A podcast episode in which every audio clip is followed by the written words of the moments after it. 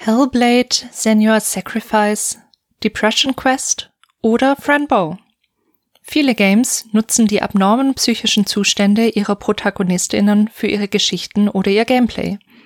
Warum es schade ist, dem immer das Etikett einer psychischen Erkrankung aufzudrücken und welche anderen wertvollen Perspektiven es gibt, besprechen wir mit dem Medienwissenschaftler Dr. Stefan Heinrich Simond. Und noch ein Hinweis. In dieser Folge sprechen wir auch über psychische und physische, unter anderem sexualisierte Gewalt. Genaue Zeiten findet ihr in den Show Notes. Und jetzt viel Spaß!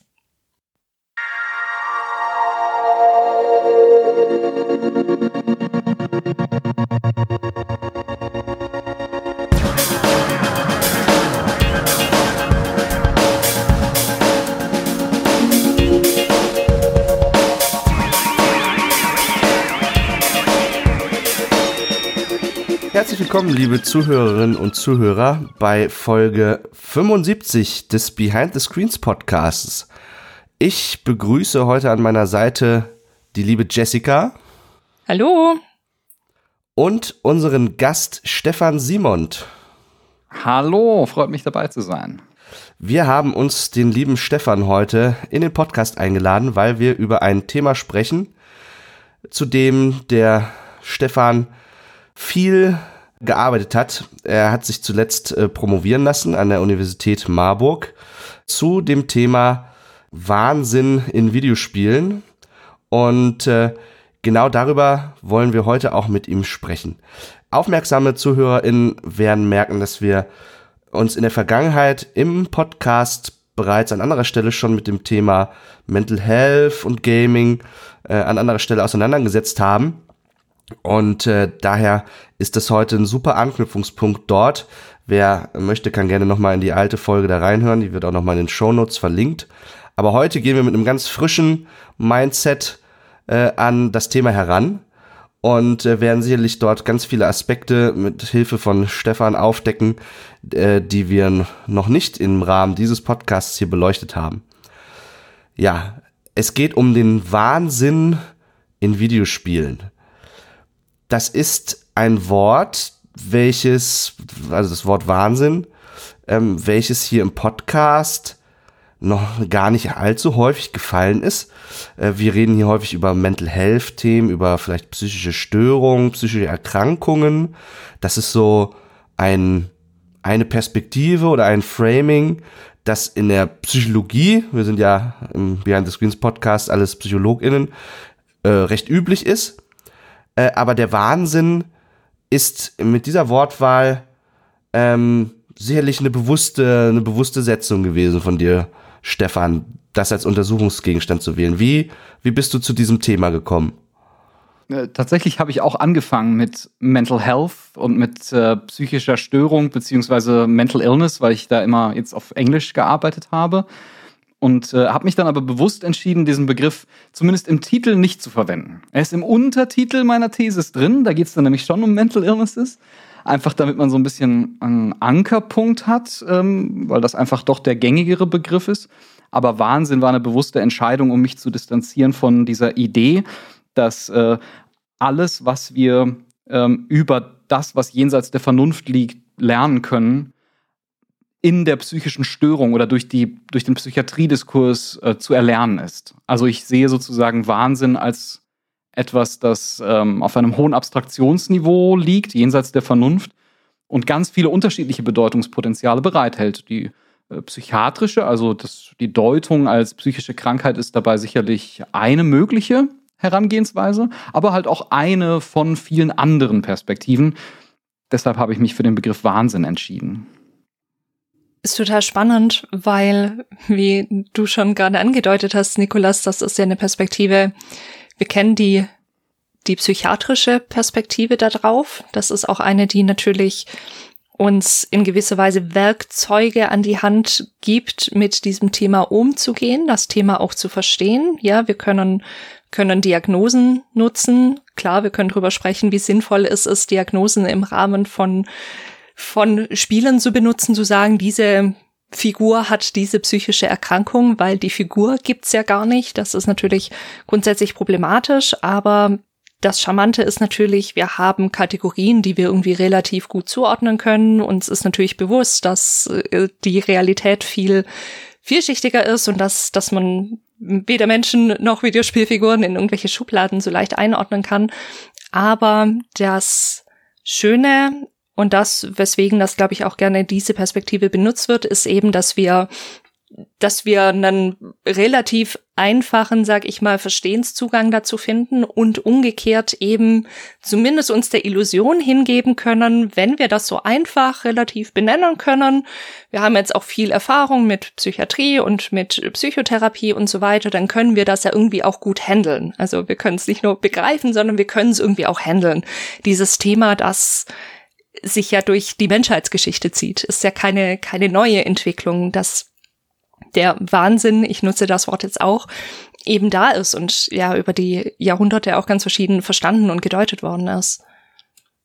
Ja, total. Ne? Also ich äh, finde auch wichtig zu betonen, dass diese, ich sag mal, der psychiatrische Blick auf den Wahnsinn, äh, das, es ist auch, das ist kein Blick, bei dem ich sagen würde, den anzuwenden sei falsch. Also ich möchte mich in über, also überhaupt nicht irgendeiner antipsychiatrischen Perspektive äh, anschließen, sondern lediglich sozusagen beschreibend aufzeigen, dass es jenseits dessen noch mehr gibt.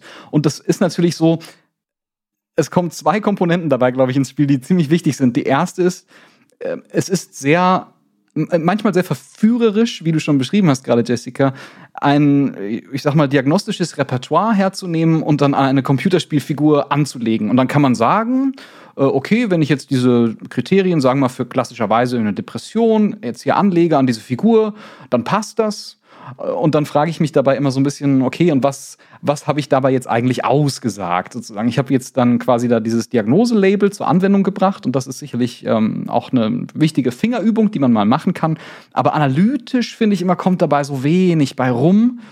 Und der zweite Punkt ist natürlich auch einer, der meine eigene professionelle Perspektive betrifft ich habe äh, nicht Psychologie studiert, ich bin kein Therapeut. Ähm, ich würde mich unwohl dabei fühlen, wenn ich jetzt da solche Diagnosekriterien äh, semi-amateurhaft herumjonglieren würde. Äh, deshalb äh, erscheint es mir sinnvoller, sozusagen etwas aus der Perspektive eines äh, genuinen Medienwissenschaftlers dann beizutragen zu diesem Diskurs.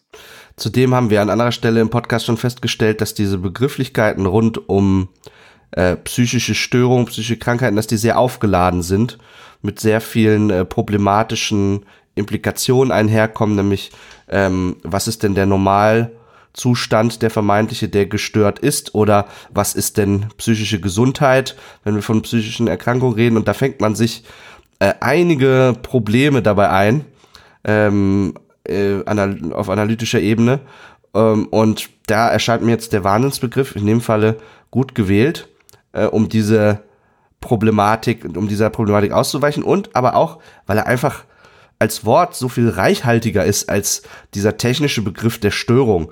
Ja, da denke ich an, an, an, an, an ein unterbrochenes Telefongespräch als erstes, wenn ich das Wort Störung höre, an ein Rauschen, an ein Störgeräusch, das, äh, das ist aversiv, da, da, äh, da, da will ich gar nichts mit zu tun haben, aber der Wahnsinn, da sind, also als zusammengesetztes Wort, dass da werden ganz reichhaltige Assoziationen auf einmal geweckt.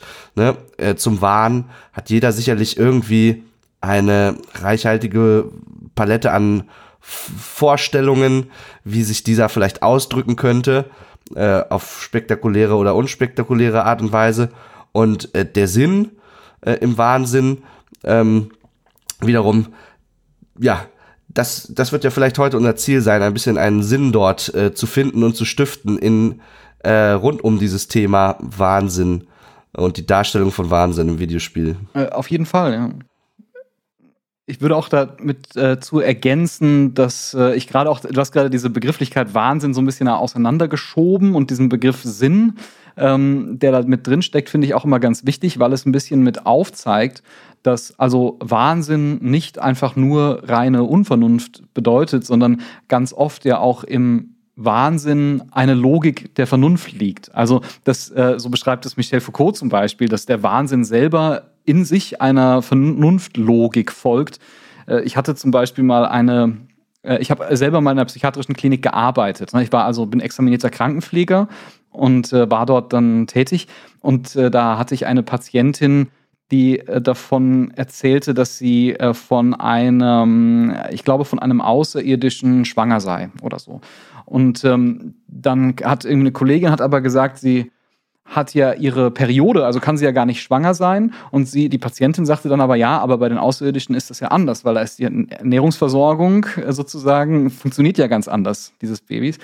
Und deshalb greift das Argument nicht. Also im Wahn, unterstellen wir einfach mal, dass es jetzt eine Form von Wahnvorstellung war, ja, äh, hat äh, die Patientin selbst trotzdem in sich vernünftig argumentiert. Und ich finde, das ist auch immer eine Kostbarkeit, wenn man jetzt, dass man nicht so sagt, ja, die Vernunft, das ist Rationalität, das ist logisch und Wahn, das ist alles sozusagen abstrus, assoziativ und Quatsch, sondern dass man auch immer die äh, Spiegelung des jeweils anderen äh, darin erkennen kann.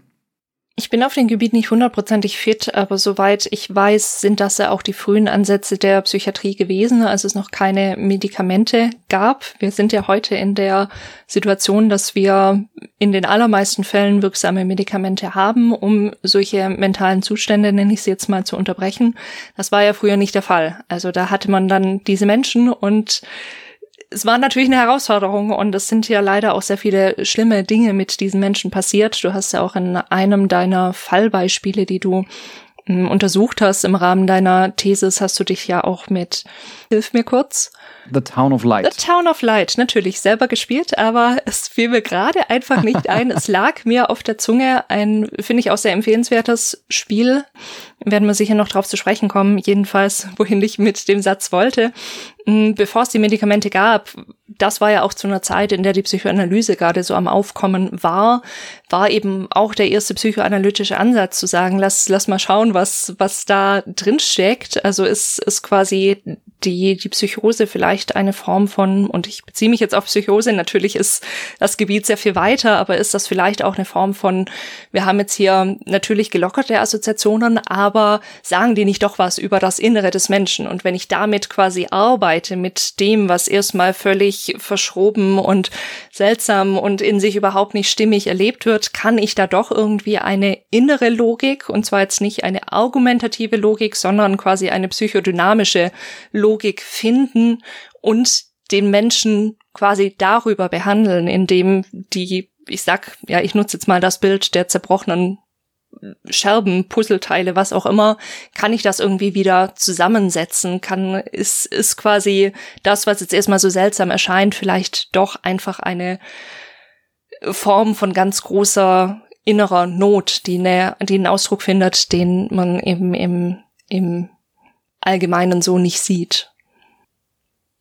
Ich finde das gerade total spannend, wenn ich noch kurz einen Satz an, anmerken darf, weil mir ging es so, als ich die deutsche Übersetzung gehört habe, dass du da den Wahnsinn benutzt hast, dachte ich im ersten Moment, huch, also das ist doch eigentlich eher so ein Begriff, der im Deutschen auch negativ konnotiert ist und ich dich ja kenne und erlebe und gar nicht erwarte, dass du, dass du da quasi einen negativ konnotierten Begriff nutzt. Aber jetzt, wo wir so drüber sprechen und ich bin auch gespannt, was du gleich noch dazu erzählen wirst zu den Hintergründen auch des Begriffs, finde ich, finde ich das jetzt gerade ganz spannend, das so auseinanderzunehmen und zu schauen, was, was steckt denn da auch Positives drin, diesen Begriff zu nutzen und welches, welches Feld öffnet sich dadurch, dass wir quasi nicht haben, wenn wir verengt auf mentale Gesundheit nur schauen und den psychiatrischen Blick drauf richten.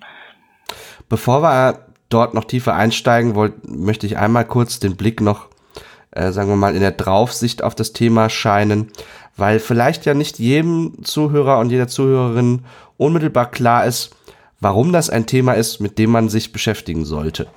Ja, äh, meine Frage daher äh, an dich, Stefan, und auch an dich, Jessica, lautet denn, warum ist denn das ein Thema, das es, äh, das sich lohnt, sich anzuschauen?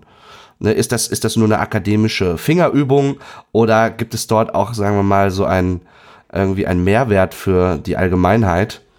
Äh, bei der Beschäftigung mit diesem Thema? Ja, ich würde sagen, es gibt auf jeden Fall einen Mehrwert für die Allgemeinheit, der meiner Einschätzung nach vor allem darin besteht, dass man marginalisierte Subjektivitäten zu verstehen lernt. Also ähm, es ist ja nun mal so, dass ähm, Menschen, die ich sag mal, im engeren Sinne mit einer psychischen Krankheit diagnostiziert sind, aber auch Menschen, die im Feld der Psychiatrie tätig sind, weil auch die Psychiatrie als Disziplin natürlich eine gewisse Stigmatisierung erfährt. Ähm, da ist natürlich viel ja, Stigmatisierung, Exklusion und Marginalisierung auch mit im Spiel. Und ich glaube, es ist immer wichtig, also eine Gesellschaft muss sich ja auch immer so ein bisschen daran messen, wie sie umgeht mit äh, irgendwie Personen, die nicht in das Normbild passen. Und ich denke, da ist es also wichtig, diesen Blick der Gesellschaft von außen auf sich selbst auch mal einzunehmen, vielleicht auch mal auszuhalten, auch wenn es unangenehm ist. Und gerade erscheint mir das vor allem beim Thema der hm, psychischen Krankheit oder beim Thema des Wahnsinns so wichtig, weil das doch auch in den letzten Jahren etwas in den Hintergrund geraten ist. Also Wahnsinn und Vernunft war sozusagen, ich würde in den 60er, 70er Jahren ja eigentlich so ein Frontthema der Soziologie. So ähnlich wie es heute etwa Geschlecht äh, zum Beispiel ist. Also eine der großen gesellschaftlichen Konfliktachsen. Und im Laufe der Zeit ähm, hat die Psychologie, oder Entschuldigung, die, die Soziologie so ein bisschen diesen Blick äh, zurückgenommen und mehr und mehr Bereiche eben auch wurden sozusagen dem Psychiatriediskurs überantwortet als eine Form von ja, einfacher Behandlung dieser äh, Individualphänomene. Und äh, ich sehe halt nach wie vor großen Wert darin, auch diese marginalisierte Subjektivität, eine unvernünftige, eine wahnsinnige Subjektivität äh, zu analysieren. Äh, nun hast du dir ja nicht den Wahnsinn im Allgemeinen angeschaut oder äh, im Medium Film oder Musik, sondern du hast dich äh, für den Untersuchungsgegenstand äh, im Kontext von Videospielen entschieden. Welche Erkenntnisse verspricht diese Perspektive gegenüber anderen Medien, äh, wie Film, Musik, äh, Literatur? Warum, warum sind gerade die Videospiele interessant, wenn es um äh, auch die Darstellung von Wahnsinn und die Auseinandersetzung mit Wahnsinn geht? Mhm. Ich denke, ein Hauptgrund ist, dass Videospiele einfach ähm, in dieser Hinsicht noch nicht so stark beforscht sind. Also äh, das habe ich tatsächlich auch schon deutlich gemerkt. Es gibt in der Filmwissenschaft und auch in der Literaturwissenschaft gibt es ein breites Feld äh, von Auseinandersetzungen mit Wahnsinn in dem jeweiligen Medium. In Computerspielen gibt es jetzt auch mehr. Also allein schon im Laufe dieser fünf Jahre, die ich jetzt an dieser Dissertation gearbeitet habe, hat sich da echt auch was getan. Ähm, aber äh, also ich denke einfach, dass Computerspiele natürlich nochmal andere Möglichkeiten haben, die sie äh, verwenden, um Wahnsinn zu konstruieren, sage ich jetzt mal. Ich will da gar nicht so eine, ich sag mal, so eine monotheistische Medienontologie aufmachen, dass ich jetzt sage, Computerspiele, die können irgendwie alles besser und die sind irgendwie toller, die, da lernen wir ganz viel neu. Äh, weil das glaube ich gar nicht, sondern aber sie können Dinge anders erzählen, anders darstellen. Zum Beispiel eben können sie eine Erkrankung wie die Depression ähm, in der Regel, im Regelsystem, in der Regelstruktur eines Spieles erfahrbar machen. Und das machen andere Medien eben nicht. Also ich denke, da kann man äh, zum einen überhaupt erstmal ein bisschen nachholen, um eine Grundlage zu schaffen ähm, an Forschung. Und dann ist dann sozusagen noch dieses Extrastück, dieses köstliche Extrastück äh, von äh, Eigenheiten des Computerspiels.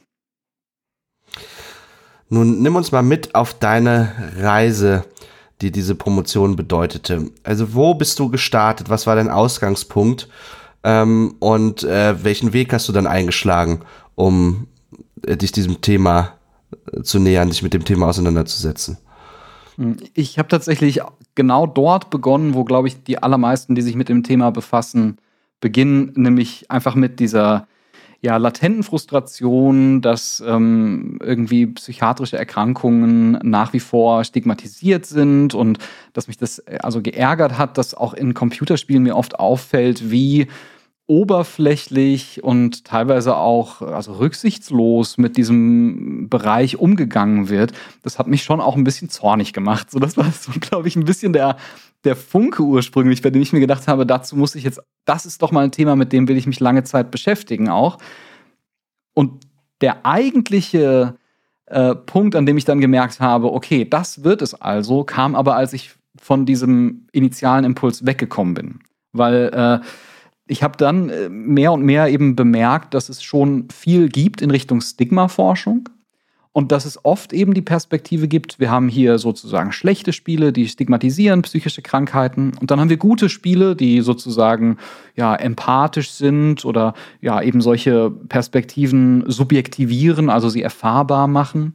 Und äh, das war mir dann wiederum auch ein bisschen zu einfach. Also dann habe ich mir gedacht, das ist dann schon sehr, da geht man oft schon sehr wertend mit ran und unterteilt in gut und schlecht. Und vielleicht müssen wir überhaupt erstmal einen Schritt zurückgehen und uns fragen, was gibt es da eigentlich alles an Darstellungsformen und müssen wir nicht über sozusagen die Diagnosekriterien auch hinausgehen, weil Spiele sich natürlich überhaupt nicht daran halten, an so Diagnosekriterien.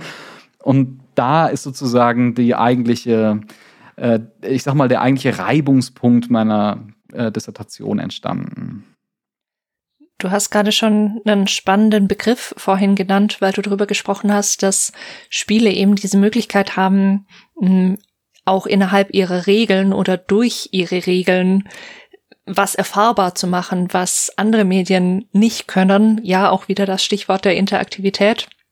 Der Begriff, der da ja häufig fällt, ist neben der Interaktivität eben auch der der prozeduralen Rhetorik. Das ist ein Begriff von Ian Bogos, einem Spieleforscher und Entwickler, dass das Spiel quasi durch die Regeln, durch die Spielmechaniken zum Beispiel uns eine, ich sag mal, Botschaft mitgibt. Das kann sowas sein wie in also ein prägendes Beispiel für mich war äh, gar nicht aus diesem Bereich, sondern aus Anno 1503 und ich glaube, das war gar nicht war gar nicht so gedacht, aber ich kam an den Punkt, dass ich alle Inseln besiedelt hatte und quasi alles mit Farmen und und Anbaugebieten zugekleistert habe und dann festgestellt habe, okay, hier lebt nichts mehr. Also man hat ja davor immer so diese schöne wilde Tierwelt und dann ja im, im, im südlichen Bereich gibt's dann die Giraffen und die Affen und die alle möglichen Tiere, die da so rumwuseln und die Vögel und es zwitschert und alles ist schön und mit einem Mal war alles weg und nirgendwo auf der Karte war das noch wirklich da. Ja, es laufen ja dann noch so einzelne Tiere durch. Und da war für mich plötzlich diese Message so klar, es gibt Grenzen, ja. Das Wachstum ist begrenzt. Natürlich, das ist, ist eine Aussage, die, die einerseits total klar ist und andererseits auch so im gesellschaftlichen Diskurs frage ich mich immer wieder, wie klar ist sie wirklich? Dass Wachstum Grenzen hat und dass es vielleicht auch nicht gut ist, das so sehr auszureizen, wie ich das in diesem Spiel gemacht habe. Aber also das ist quasi gemeint mit durch die, durch das Spiel wird mir was mitgeteilt. Einige Eco-Games nutzen das eben auch, indem dann irgendwelche Ressourcen, die man abbauen kann, einfach begrenzt sind. Dann gibt's die nicht mehr, dann muss ich anderweitig schauen, wie ich mm, an etwas komme, das ich brauche, an eine bestimmte Ressource, was es da für Möglichkeiten gibt. Aber kannst du uns ein bisschen darüber erzählen, in welchem Zusammenhang du das in den Spielen untersucht hast? Ja, genau. Prozedurale Rhetorik würde ich auch, finde ich, ist eine, das ist ein super Beispiel auch gewesen, äh, um das zu illustrieren, weil das so schön deutlich macht, dass natürlich die Aussage, die verbale Aussage oder auch die aufgeschriebene Aussage, Wachstum kann nicht unbegrenzt funktionieren, leuchtet jedem und jeder sofort ein. Äh, aber es ist eben was anderes, wenn man das in einem prozeduralen Kontext erfährt, weil man da eben nicht einfach nur ein Argument vorgeführt bekommt oder ein Buzzword oder sowas, sondern weil man es für sich selber bemerkt und dann feststellt, oh Moment mal, was habe ich eigentlich gerade gemacht? Und ich genau das Spiel das danach nie wieder angefasst. Ja. das war echt einschlagend. Aber, aber das ist ja eine schöne Erfahrung, weil du da nochmal einen ganz anderen Zugang eben ja zu dieser ähm, Feststellung und auch zu der Klimakrise dann äh, gefunden hast oder für dich bemerkt Total. hast. Ja. Und ja. genau so ähm, kann das ja auch mit ähm, dem Feld des Wahnsinns funktionieren. Da ist ja so ein klassisches Beispiel, ist eigentlich Depression Quest, würde ich auch sagen. Also ein Spiel, in dem man jetzt, ich sag mal, ich glaube, irgendwie eine Person Anfang 20 spielt ähm, und äh, weitestgehend ist es so, dass man sich da in Alltagsvignetten bewegt. Es geht um Alltagssituationen, soll ich mir eine Katze anschaffen oder nicht? Ähm, gehe ich zu einer Party, zu der meine Partnerin mich einlädt und so weiter? Und man trifft Entscheidungen und je nachdem, welche Entscheidungen man trifft, äh, wird die Depression gegebenenfalls sich auch zuspitzen. Zum Beispiel suche ich mir einen Therapeuten oder nicht. Und je nachdem, wie intensiv die Symptomatik ausgeprägt ist, fallen gewisse Handlungsmöglichkeiten weg. Und das finde ich immer sehr schön zu beobachten, wenn ich das mit meinen Studis dann im Seminar spiele dass da halt dann irgendwann schon so diese Überlegung ein oder diese Frustration einsetzt. Ja, nice. Äh, jetzt würde ich eigentlich dieses oder jenes gerne tun, weil das würde meiner Figur, würde das gut tun und ich finde das eigentlich auch richtig. Aber die Möglichkeit ist jetzt halt durchgestrichen. Das heißt, ich kann das gar nicht machen. Und auf einmal wird etwas auch im Grunde offensichtliches klar, dass nämlich äh, Depression keine Erkrankung des Wollens ist, sondern eine des Könnens. Ne? Und äh, das auf dieser Ebene zu erfahren, ähm, das bringt nochmal ein anderes Verständnis, als wenn man das jetzt einfach nur in einer Infobroschüre zum Beispiel liest. Ja, die, die Quelle der Erkenntnis liegt in einem selbst. Ja, und dann äh, das Medium äh, agiert als äh, letztendlich als Geburtshelfer für diese Erkenntnis. Und das ist ja. etwas anderes als äh, wenn einem diese Erkenntnis an einen äh, von außen herangetragen wird. Richtig, vor allem weil man natürlich äh, selbst im Spiel oftmals dann auch intrinsisch agiert, also weil man Dinge tut, weil man sie tun möchte, weil man experimentieren möchte mit dem spielerischen System und eine organische Antwort auf die eigenen Entscheidungen bekommt. Genau, also ich glaube, das ist tatsächlich eine große Kostbarkeit, um solche Lernerfahrungen auch zu machen. Das ist so ein eindrückliches Beispiel, das ich auch immer wieder höre in diesem Kontext von diesem Spiel, dass, dass dieses ausgegraute, ja, man, man kennt das, wenn irgendwie eine Anwendung abstürzt oder so, dass, dass ich das dann nicht mehr anklicken kann, da passiert nichts, dass ich das in einem Spiel habe. Das habe ich ja normalerweise selten. Ja, wir haben auch jetzt erst kürzlich drüber gesprochen, wie wichtig es ist, dass wir in Spielen Autonomie haben, dass das gut tut, dass das auch psychisches Wohlbefinden steigern kann, wenn wir Erfahrungen im Leben machen, im Alltagsleben von Autonomie, von Kompetenz, von sozialer Eingebundenheit und so weiter. Das sind auch Themen, die in Depression Quest eine Rolle spielen. Also gehe ich auf die Party zum Beispiel auf der Ebene, quasi auf der, auf der Spielebene, aber, also auf der thematischen Ebene, aber eben jetzt auch auf der Ebene der Spielmechanik. Also ich kann jetzt einfach was nicht anklicken. Mir wird da eine Autonomie entzogen. Ich kann gar nicht so entscheiden. Das macht nochmal was ganz anderes mit einem. Das macht auch Frustration als, als spielende Person natürlich und hilft aber vielleicht, wie du jetzt auch schon gesagt hast, oder zu dem Schluss sind wir jetzt, glaube ich, alle gekommen, natürlich dabei, nochmal einen anderen Blick auf dieses Thema zu bekommen. Und ich, ich glaube, es ist trotzdem immer noch schwer, wirklich zu verstehen. Also ich, ich sehe dann zwar, okay, es scheint so zu sein, dass die Person tatsächlich nicht kann. Also wenn das hängen bleibt, das ist cool. Und gleichzeitig ist es, glaube ich, immer noch ganz, ganz schwierig, wirklich, wirklich im Kern zu erfassen, warum das nicht geht. Also, aber da, da das finde ich, finde ich auch das Interessante am Spiel, weil es einem diese, diese Aus- oder diese Information verwehrt. Und das ist ja auch das, was im, was im Alltag ja einen eben auch begleitet. Ja, es ist, es ist nicht zu verstehen, aber es ist vielleicht, darum geht's vielleicht auch gar nicht im Kern. Also mir, du hast das Wort ähm, ausgegraut verwendet, Jessica, und da ist mir so eine Assoziation gekommen.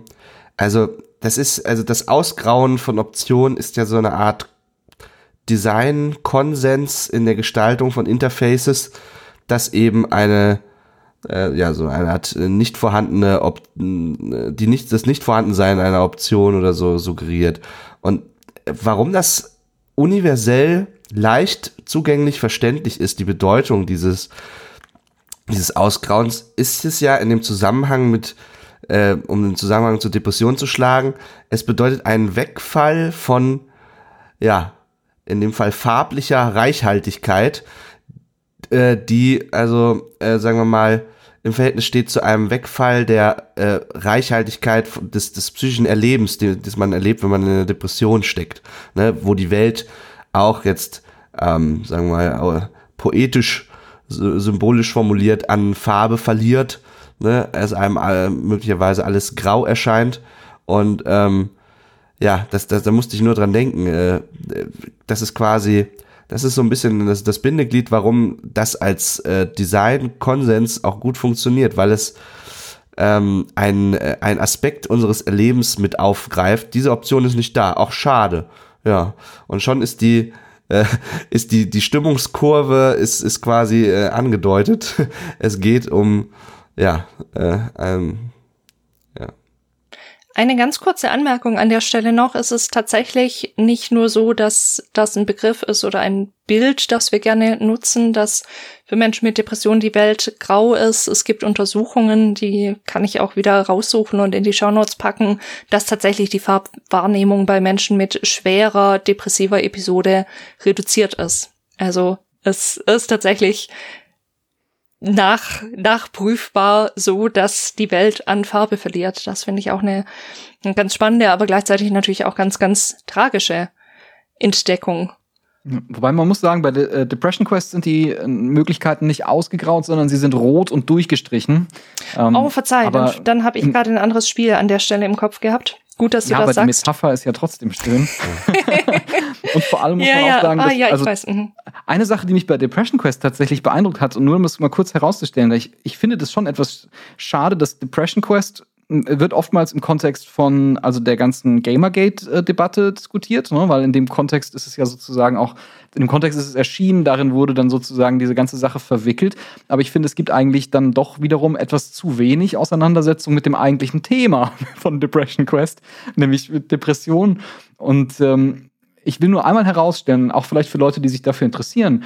In Depression Quest gibt es äh, die Möglichkeit, äh, sich äh, professionelle Hilfe zu suchen, also zu einer Therapeutin zu gehen.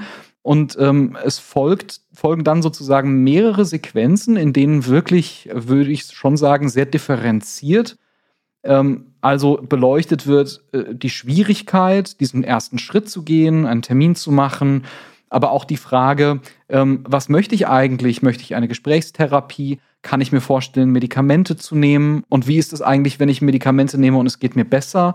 Äh, was bedeutet das? Ja, ähm, also da findet sehr viel auch an, ähm, ja, man könnte fast sagen, Aufklärungsarbeit statt, ähm, die man fast so ein bisschen übersieht, wenn man einfach äh, Depression Quest nur so auf seine, auf diese Gamergate-Facette runterbricht. Ja, das, das, das rote Durchstreichen im Gegensatz zum Ausgrauen erzählt dann äh, vor diesem Hintergrund vielleicht eine andere, äh, implizit eine andere Geschichte. Ne, meine Assoziation wäre dazu, dass ne, das erinnert an Absperrband. Dort wurde also etwas, also es wird mir etwas verwehrt und auf einmal äh, ist vielleicht wird dort ein Aspekt von Depression näher beleuchtet, dass man das als eine Autorität empfindet, die ähm, gegen die man wehrlos ist, gegen die man machtlos ist, die über das eigene Leben mitbestimmt. So ne und ähm, ja so sind die kleinen äh, Kniffe im Interface-Design, erzählen dann äh, ganz unterschiedliche Geschichten. Stefan, du hast ja Depression Quest als eins von vier Spielen ausgewählt, die du analysiert hast. Vier sind's, richtig? Äh, ich glaube schon. Mal kurz das Buch hier zur Hand nehmen. Aber ja, ich glaube, ich, glaube, ich meine, ja, es, waren vier. Ich, ich, ich meine auch, egal, seien es vier oder fünf. Ja, vier, es sind vier.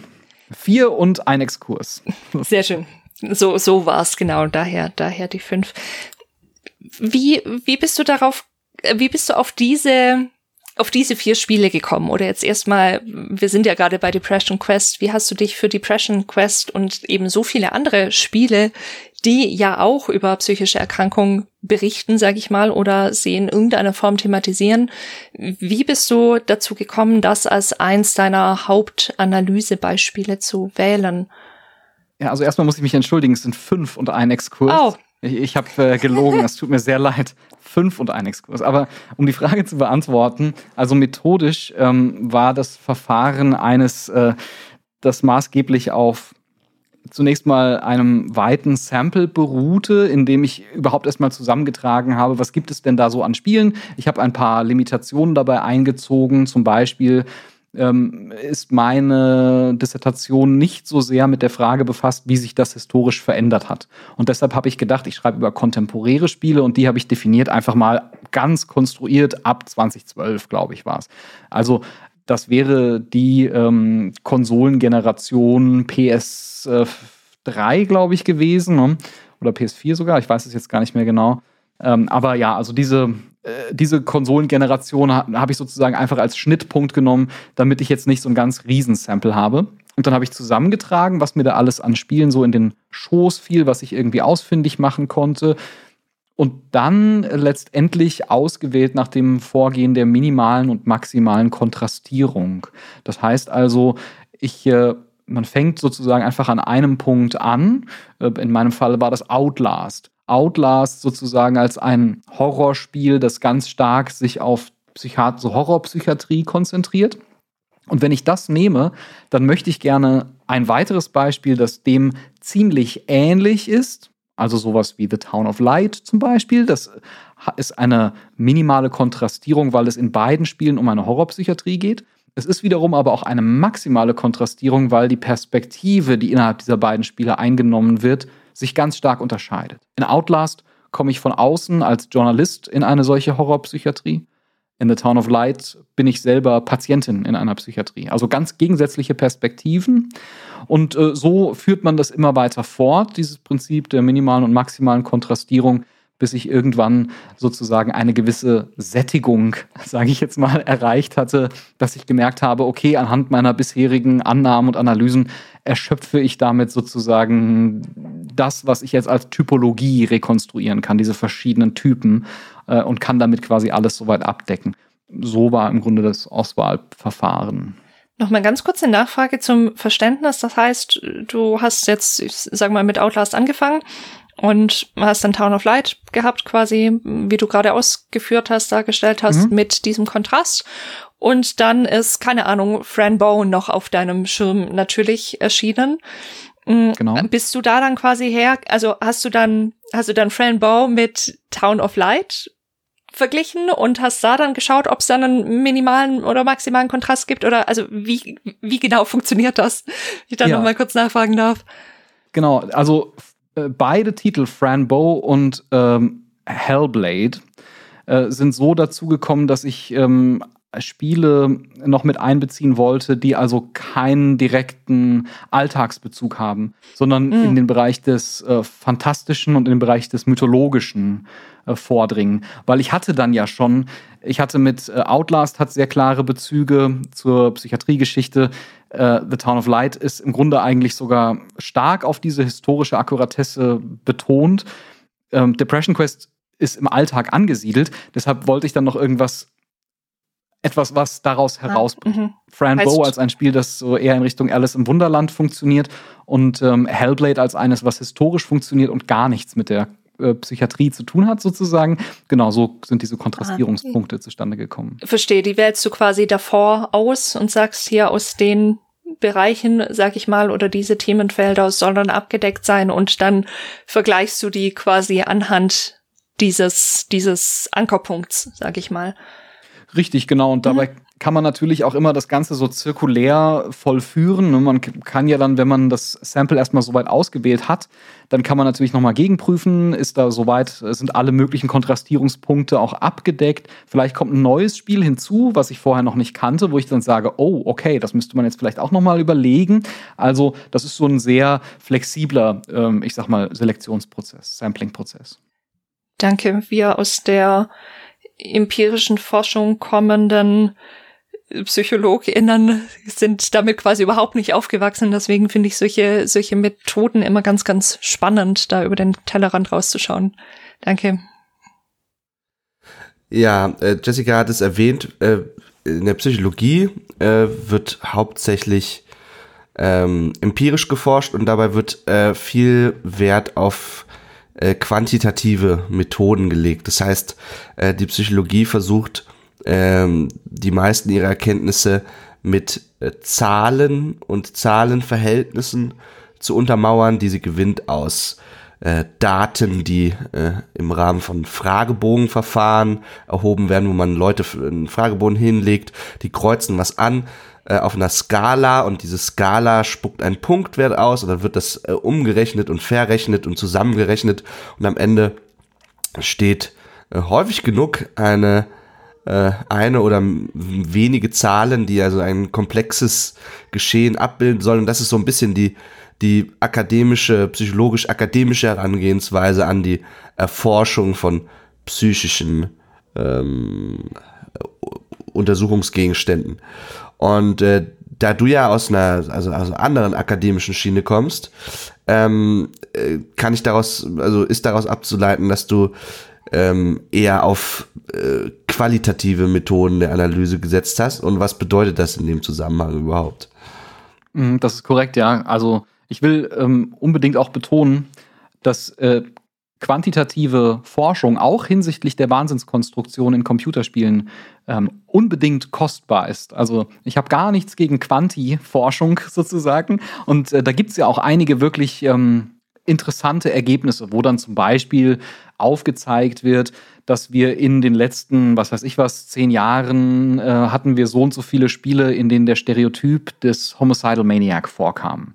Ähm, und das sind sicherlich auch hochinteressante Erkenntnisse, auf an die meine Dissertationsarbeit ja auch anknüpft. Insofern finde ich das immer wichtig, das zu betonen. Es geht dabei nicht um sozusagen einen dogmatischen Methodenkampf.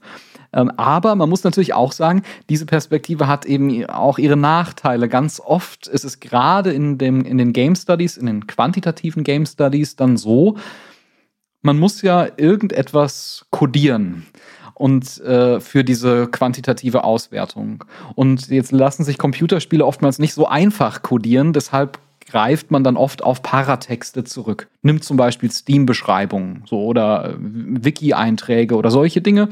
Und dabei hat man natürlich das Problem, dass man dann eigentlich gar nicht mehr auf das Spiel schaut, sondern auf die Selbstbeschreibung des Spiels auf Steam und verliert so den Bezug zum Material.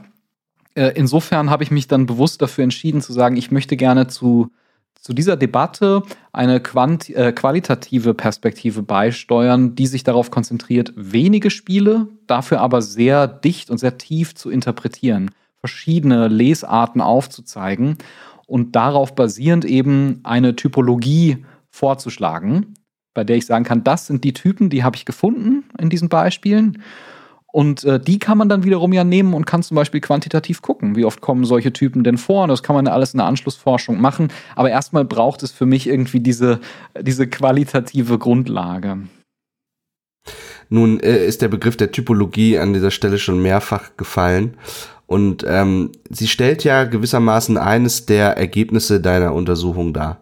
Ne? Wir hatten uns also jetzt angeschaut, wie bist du zu dem Thema gekommen, wie hast du dich auf die Reise gemacht, was war dein Ausgangspunkt und dann haben wir, äh, hast du erzählt, welche Methode du gewählt hast mit der Kontrastierung und dann hast du die Spiele identifiziert und ähm, wie hast du nun dort also eine Typologie extrahieren können und vielleicht auch nochmal einen Schritt zurück. Ähm, was, was, was ist denn einer Typologie denn jetzt äh, auch nützlich quasi für uns, für die für die Betrachtung des Themas. Ne? Warum hast du daraufhin auch gearbeitet, sicherlich? Ne? Hm, genau, also ich denke, die Typologie kann man am besten auch im Kontrast zu einer Klassifikation verstehen. Ähm, eine Klassifikation wäre sozusagen, wenn ich hergehen würde und würde ähm, Spiele in Kategorien einordnen. Ja, es gibt da auch Modelle. Es gibt zum Beispiel von äh, Dunlap und äh, Rachel Coward gibt es ein, so ein Drei-Dimensionen-Modell. Da geht es auch um Mental Health. Und da geht es dann darum, dass sozusagen jedes Spiel kann einer Dimension zugeordnet werden. Wohingegen die Typologie eigentlich umgekehrt funktioniert. Die Typologie nach, im Sinne von Max Weber jetzt, nach, durch den dieses, äh, dieser Begriff der Idealtypologie geprägt wurde, funktioniert so, dass man vom empirischen Material ausgeht und dann aus dem, was man vorfindet, eigentlich, ähm, ja, äh, ich sag mal, Idealtypen konstruiert, Zuspitzungen, die als solche gar keine reine Entsprechung in der Realität haben. Ähm, also ein Typ muss als solcher oder kommt als solcher in der Regel nicht eins zu eins in der Realität vor, sondern es ist so eine destillierte Zuspitzung. Und äh, diese Zuspitzungen aber können dann wiederum helfen, wenn man sie auf die empirische Realität anwendet, diese zu verstehen.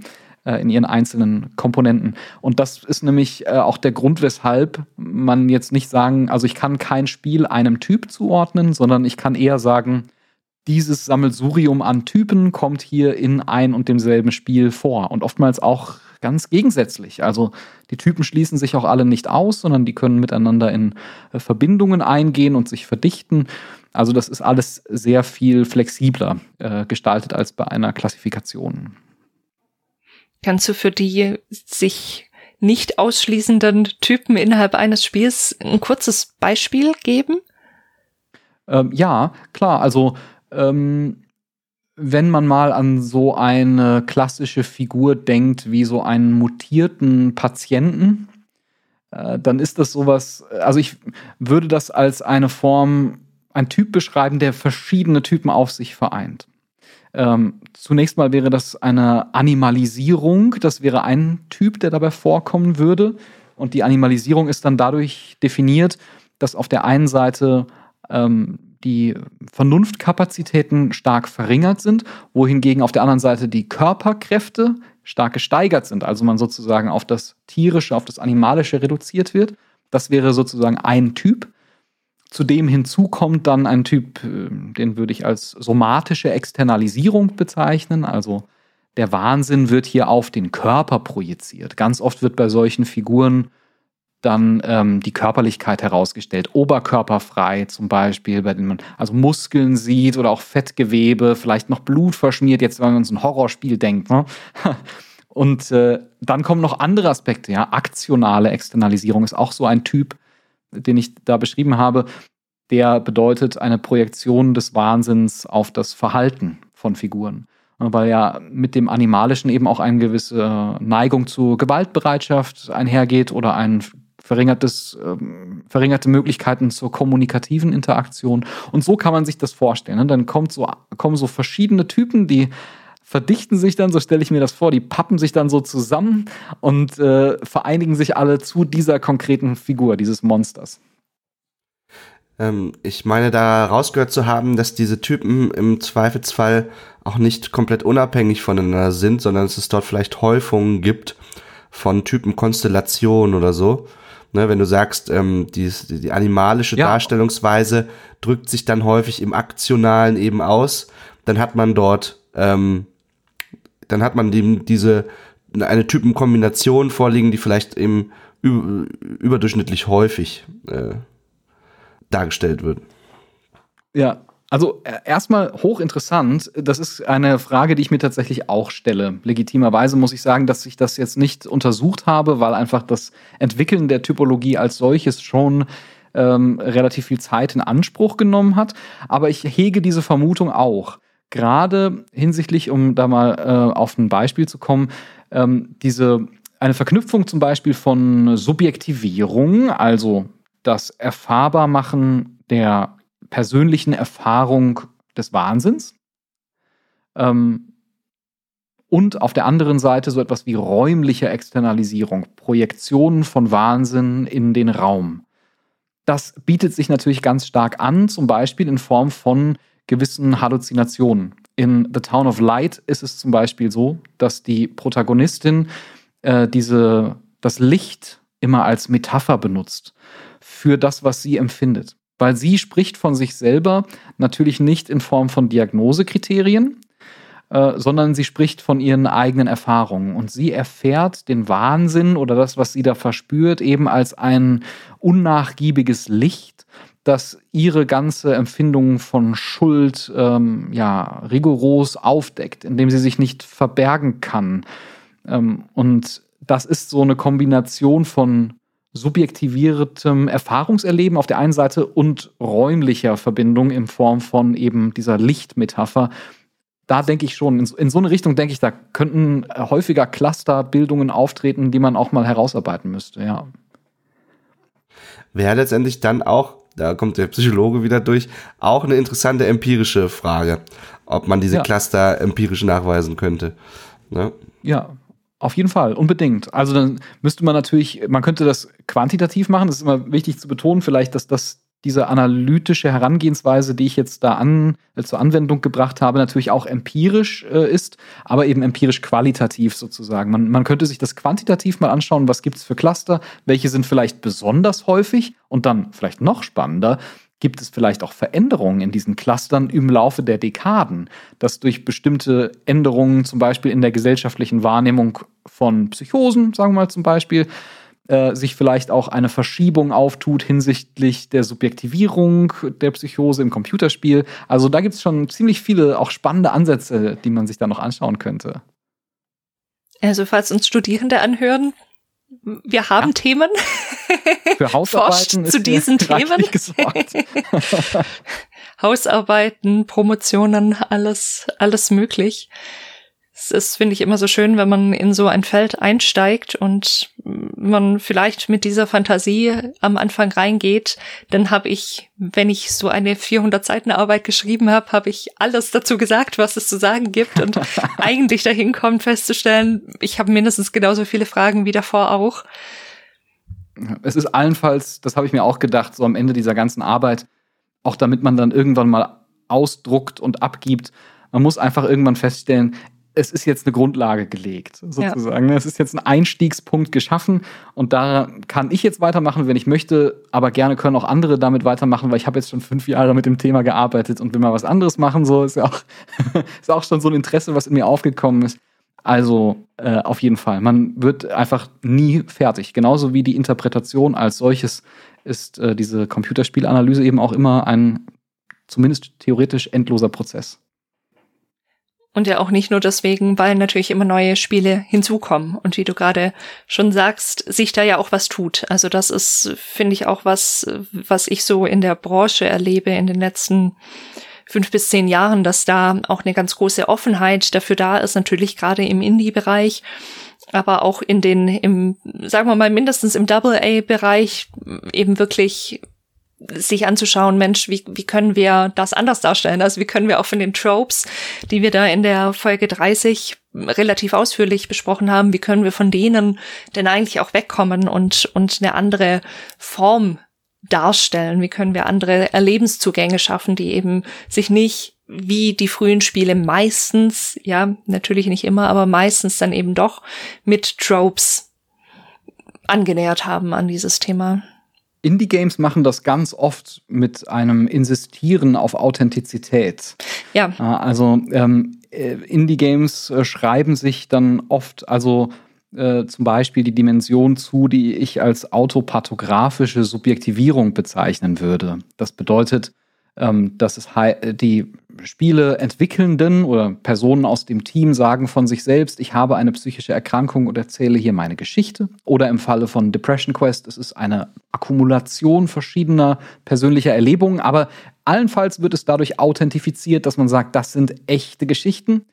Oder man nimmt andernfalls äh, besondere Recherchebemühungen auf sich, konsultiert Experten oder Betroffene, wie das im Falle von Hellblade war, dass also Personen, die Stimmen hören, aktiv einbezogen werden in den Entwicklungsprozess.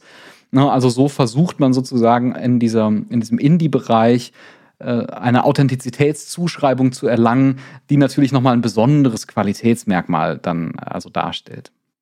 Und die natürlich gleichzeitig trotzdem immer mit mit einer gewissen Vorsicht genossen werden muss. Das ist ja auch eine Debatte, die gerade um, um Hellblade auch aufgeflammt ist, zumindest in meiner Wahrnehmung immer wieder, dass ja, wie du gerade schon sagtest, das Spiel wurde in Kooperation mit Fachmenschen und mit Menschen, die selber an einer Psychose leiden. Also unsere Hauptdarstellerin in dem Spiel, mm, die Senua, die soll an einer Psychose leiden, eine keltische Kriegerin auf der Reise in die Unterwelt, um ihren Geliebten zu retten. Und sie leidet eben an einer psychischen Erkrankung, an einer Psychose höchstwahrscheinlich, die ähm, dazu führt, dass sie Dinge sieht und hört, bei denen man nie sicher weiß, das löst sich ja auch über das ganze Spiel nicht aus, auf, was davon ist äh, Realität in Anführungszeichen und was ist, was ist das, was sie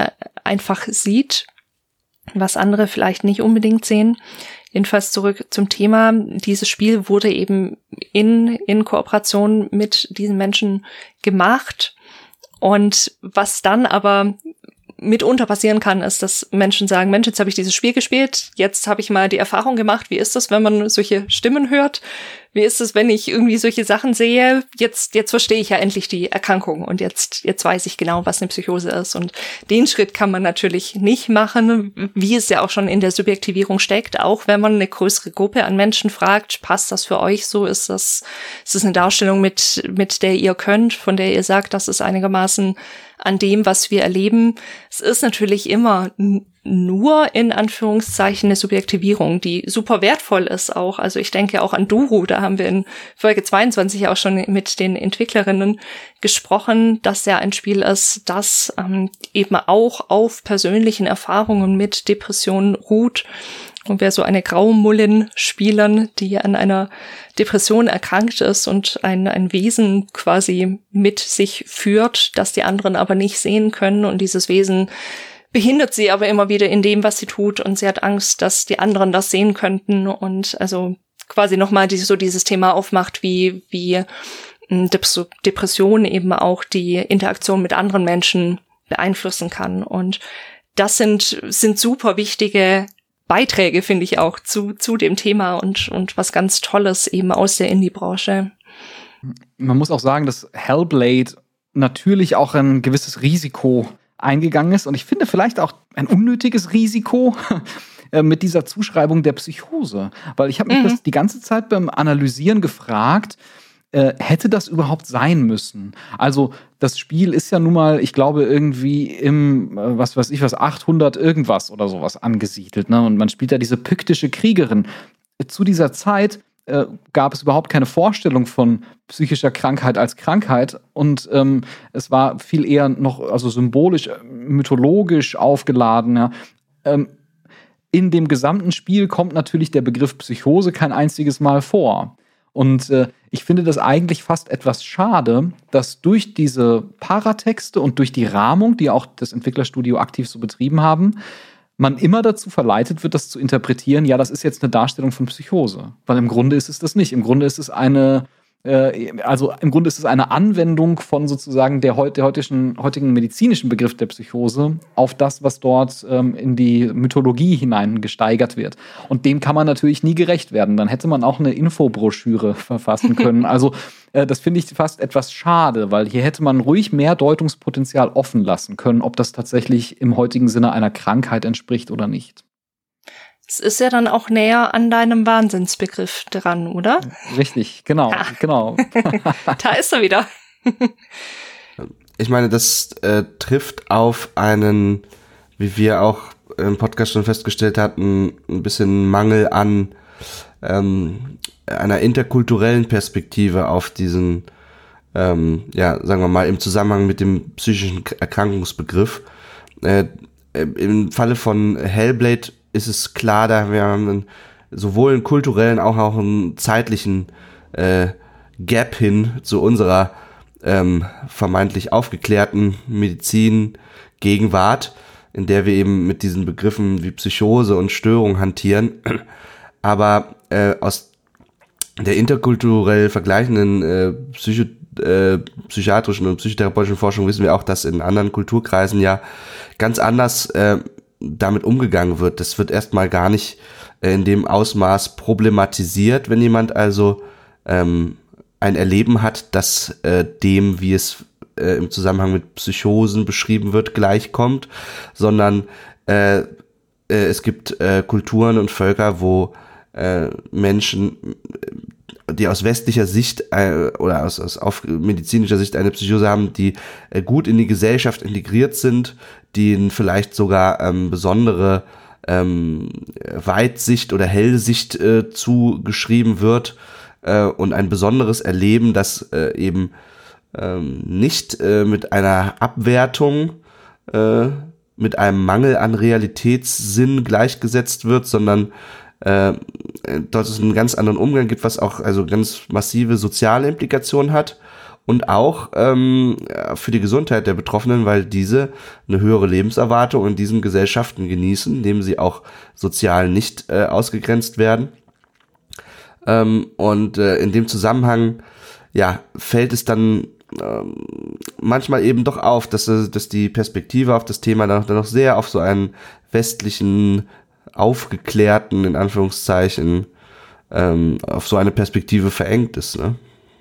Ja, ich versuche das tatsächlich dann im Kontext dieser Typologie auch einfach erstmal nur zu verstehen als radikale Subjektivierung. So beschreibe ich das. Und radikale Subjektivierung bedeutet bei mir im Grunde, ähm, es wird nicht nur eine die Perspektive einer in Anführungszeichen psychisch kranken oder in Anführungszeichen wahnsinnigen Person gezeigt, sondern diese Perspektive ist die einzig verfügbare innerhalb des Spiels. Das heißt also, wir können nicht unterscheiden, was ist jetzt äh, sozusagen Halluzination und was ist diegetisch real.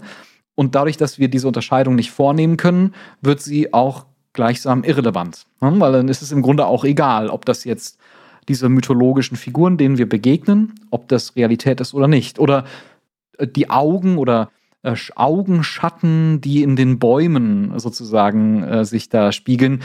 Ähm, ist das Realität? Sind diese Augen da oder sind sie nicht da? Wir wissen es nicht. Und wir können es nicht wissen, weil in Senua's Sacrifice, Entschuldigung, in Hellblade Senua's Sacrifice, haben wir nur diese eine uns zur Verfügung stehende Perspektive. Und ich glaube, diese Perspektive überhaupt erstmal ähm, als eine als eine Perspektive anzunehmen, ohne ihr sofort ein Etikett aufzudrücken im Sinne von, das ist eine Wahrnehmungsstörung hier und die Realität ist ja eigentlich ganz anders, äh, das erscheint mir unheimlich kostbar.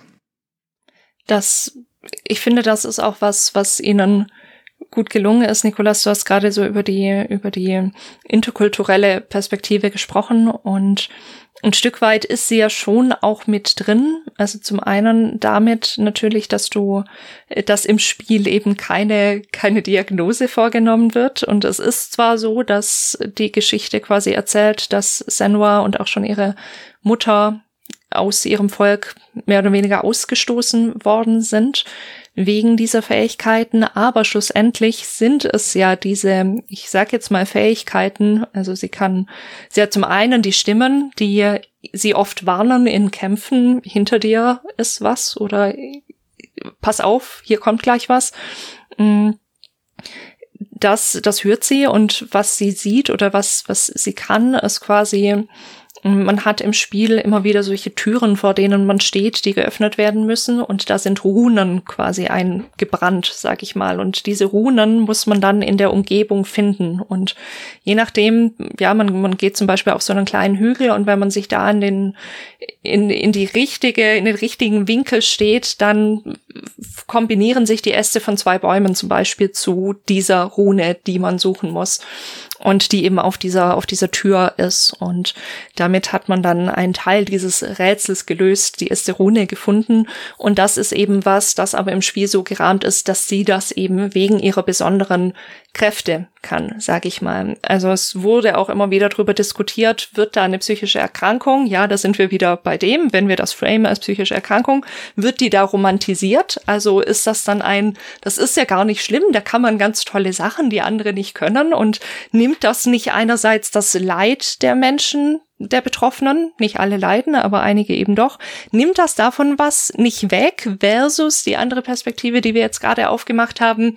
Mensch, also müssen wir erstens dieses Etikett da gleich draufpappen und andererseits, wie, also ist das nicht wieder unsere westliche, sag ich mal, Überheblichkeit, nicht nur ein Etikett drauf zu packen, sondern auch gleich zu sagen, wie wir das finden müssen. Und ist das, was Nikolas gerade ausgeführt hat mit in anderen Kulturen sind Menschen mit, mit diesen, ich weiß gar nicht, was ich jetzt am besten für ein Wort dafür nehme, mit dieser Wahrnehmung, sag ich mal, ganz breit eben ganz anders in die Gesellschaft integriert. Und ist das, was eben jetzt, wo man sagen kann, es wird vielleicht in Hellblade auch ein bisschen zumindest als eine Fähigkeit dargestellt, die nützlich sein kann. Ja, natürlich sind oft auch in Computerspielen eben psychisch, das, was man als psychische Krankheit vielleicht bezeichnen möchte, äh, Fähigkeiten und Skills, die man einsetzen kann. Ne? Also äh, in Fran Bow haben wir die Situation, dass sie durch so ja, Duotinpillen, ähm, die sozusagen psychopharmakologische Medikation im Grunde eigentlich äh, sind, später dann im Spiel aber auch ohne diese Pillen äh, in andere Realitäten wechseln kann und dadurch äh, sozusagen etwas erkennt, was echter ist als die Realität. Sarah Stang nennt das True Sight, also sozusagen das Eigentliche zu erkennen, was hinter dem liegt, was nur so die durch die Vernunft Beschränkten sehen können. Und in Hellblade ist das ja so ein bisschen ähnlich auch, ne? dass das schon Senua gewisse Vorteile und Skills ähm, bringt. Aber auch, man muss auch sagen, äh, sie leidet ja teilweise auch da massiv ja. drunter. Ähm, und ich glaube, es gibt sozusagen keinen Weg, wie man das jetzt sozusagen durch Anwendung eines ähm, psychiatrischen, einer psychiatrischen Zuschreibung auflösen kann, sondern ich glaube, man kann es eher auflösen, indem man es als dem Spiel eigene Konstruktion liest, die sicherlich ihre eigene Berechtigung hat, die auch ihre Nachteile hat.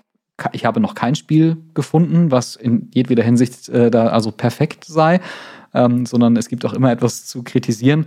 Und äh, das ist ja auch vollkommen legitim und, äh, und berechtigt. Ich glaube nur, man muss sozusagen etwas davon wegkommen, äh, dass man jetzt immer nur sozusagen diesen Psychose-Begriff anwendet.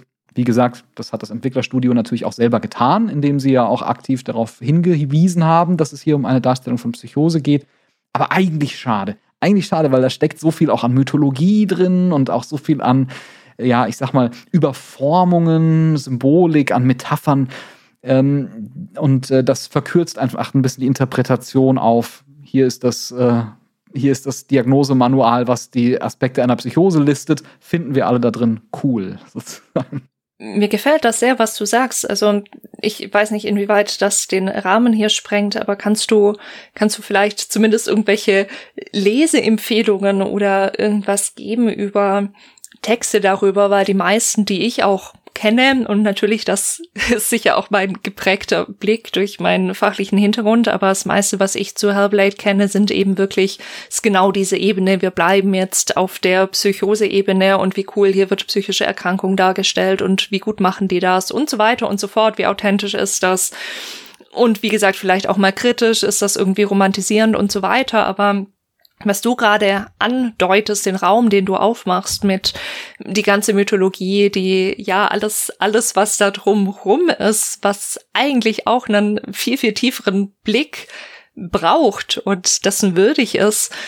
Kannst du uns da irgendwelche Leseempfehlungen geben oder uns anderweitig versorgen, vielleicht später mit irgendwelchen Links für die Show Notes oder so? Ja, total. Äh, es gibt hier das Buch von Stefan Simon. das werden wir auf jeden Fall verlinken.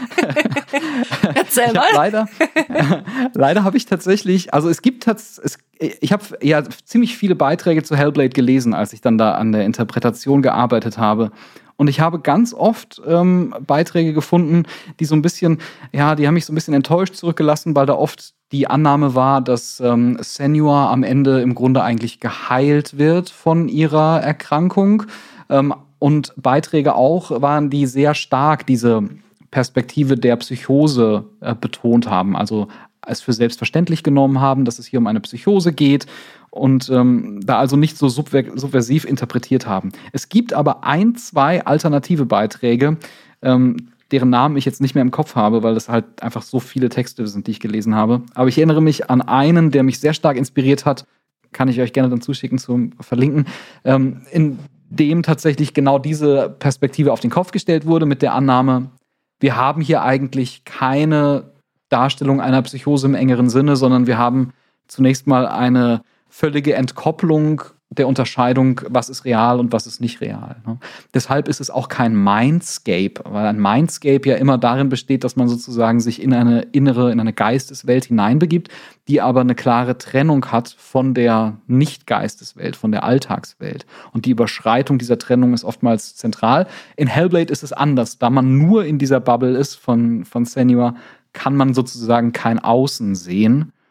Ähm, und einen zweiten Beitrag, äh, den ich gerne auch zuschicke. Da geht es eher um die Frage der äh, Traumatisierung durch Kolonialisierung. Weil man auch nicht mhm. vergessen darf, dass es natürlich in Hellblade darum geht, dass die Northmen, die ja dann sozusagen die Wikinger wären, wenn ich das richtig äh, in Erinnerung habe, dass die ja sozusagen das Heimatdorf überfallen und äh, pillagen und dort also im Grunde eine ganze Zivilisation oder eine Kultur auch angreifen und dass wir auch hier von ja, kolonialisierten Subjektivitäten sprechen, dass da natürlich auch Genderfragen eine Rolle spielen. Also ich sag mal, ähm, ja, äh, nicht intersubjektiv, jetzt habe ich ist mir der Begriff gerade entfallen. Ähm, intersektional, intersektionale Fragen, die hier auch mit äh, auf den Plan treten. Äh, das war auch ein sehr spannender Beitrag, den ich dazu gelesen habe. Ich notiere mir das mal, dass ich, dass ich euch die, die Links schicke. Ja, vielen Dank schon mal.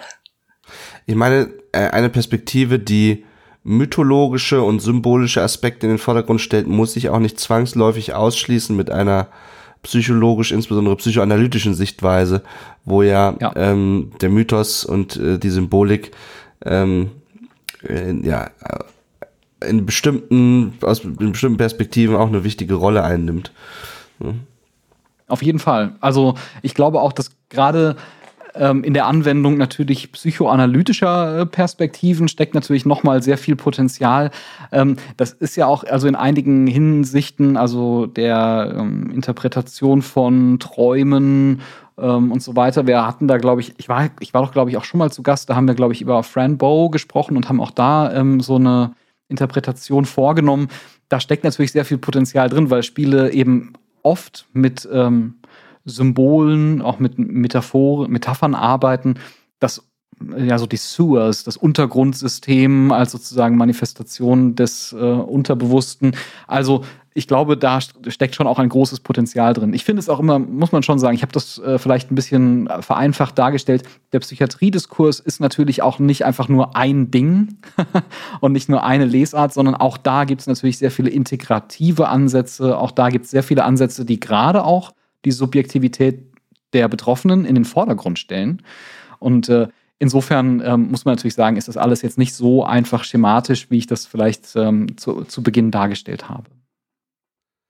Würdest du sagen, der Fakt, dass Hellblade Senior Sacrifice ein Videospiel ist, ähm, der spielt dabei eine Rolle, dass, also sagen wir mal, äh, dass vielleicht Krankenvideospiele allgemein in einer Rezeptionspraxis dort äh, gegenüber zum Beispiel der Literatur, wo es vielleicht viel ähm, etablierter ist, ähm, bestimmte Sichtweisen, zum Beispiel eben äh, mehr auf die, auf die mythologischen Aspekte, symbolischen und so, dort einzugehen und dass das einfach auch ein bisschen der äh, des jungen Alters dieser äh, der Tradition äh, geschuldet ist, überhaupt Videospiele so ähm, in den Blick zu nehmen als Forschungsgegenstand.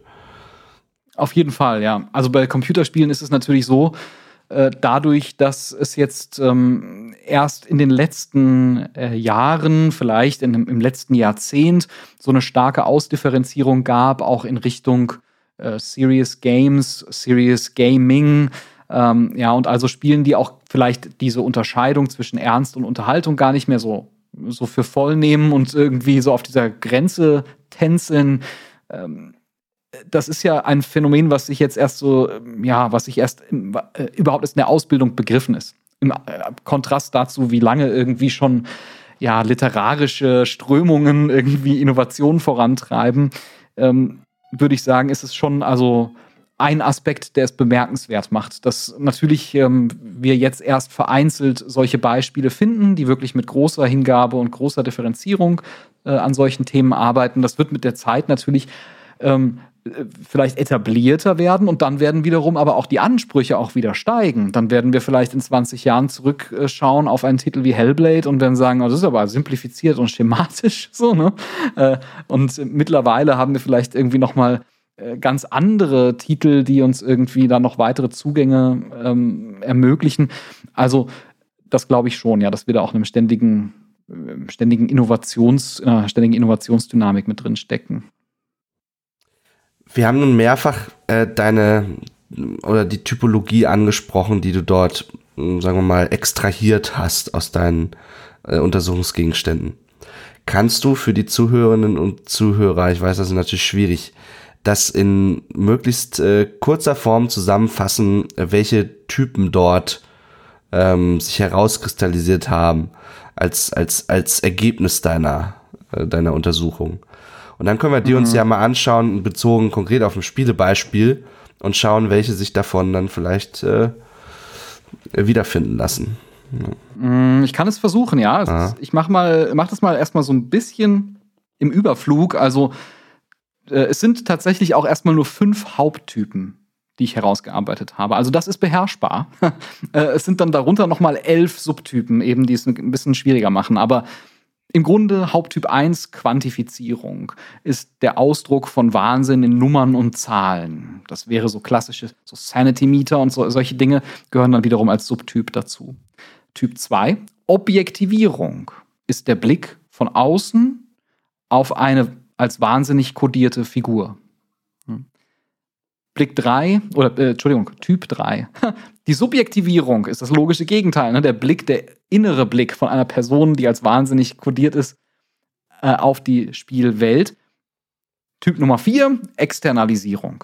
Alles, was damit zu tun hat, dass Wahnsinn, der ja eigentlich erstmal nicht greifbar, nicht tastbar, nicht äh, visuell wahrnehmbar ist oder so oder hörbar, in irgendeiner Form ästhetisch sich manifestiert oder spielmechanisch manifestiert. Also irgendwie eine Rolle spielt innerhalb unserer Erfahrungsdimensionen. Und der letzte ist etwas exotisch. Typ Nummer 5 ist die transdiegetische Störung. Äh, das ist dann ein bisschen ein Ausreißer, der kam auch ganz am Ende erst dazu.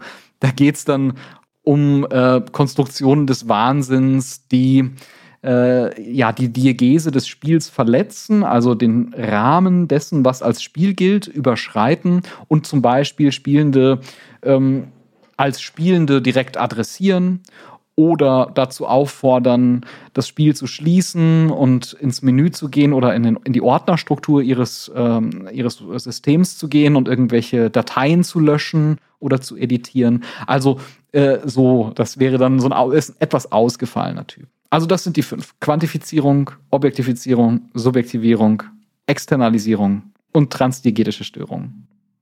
Fünf Haupttypen.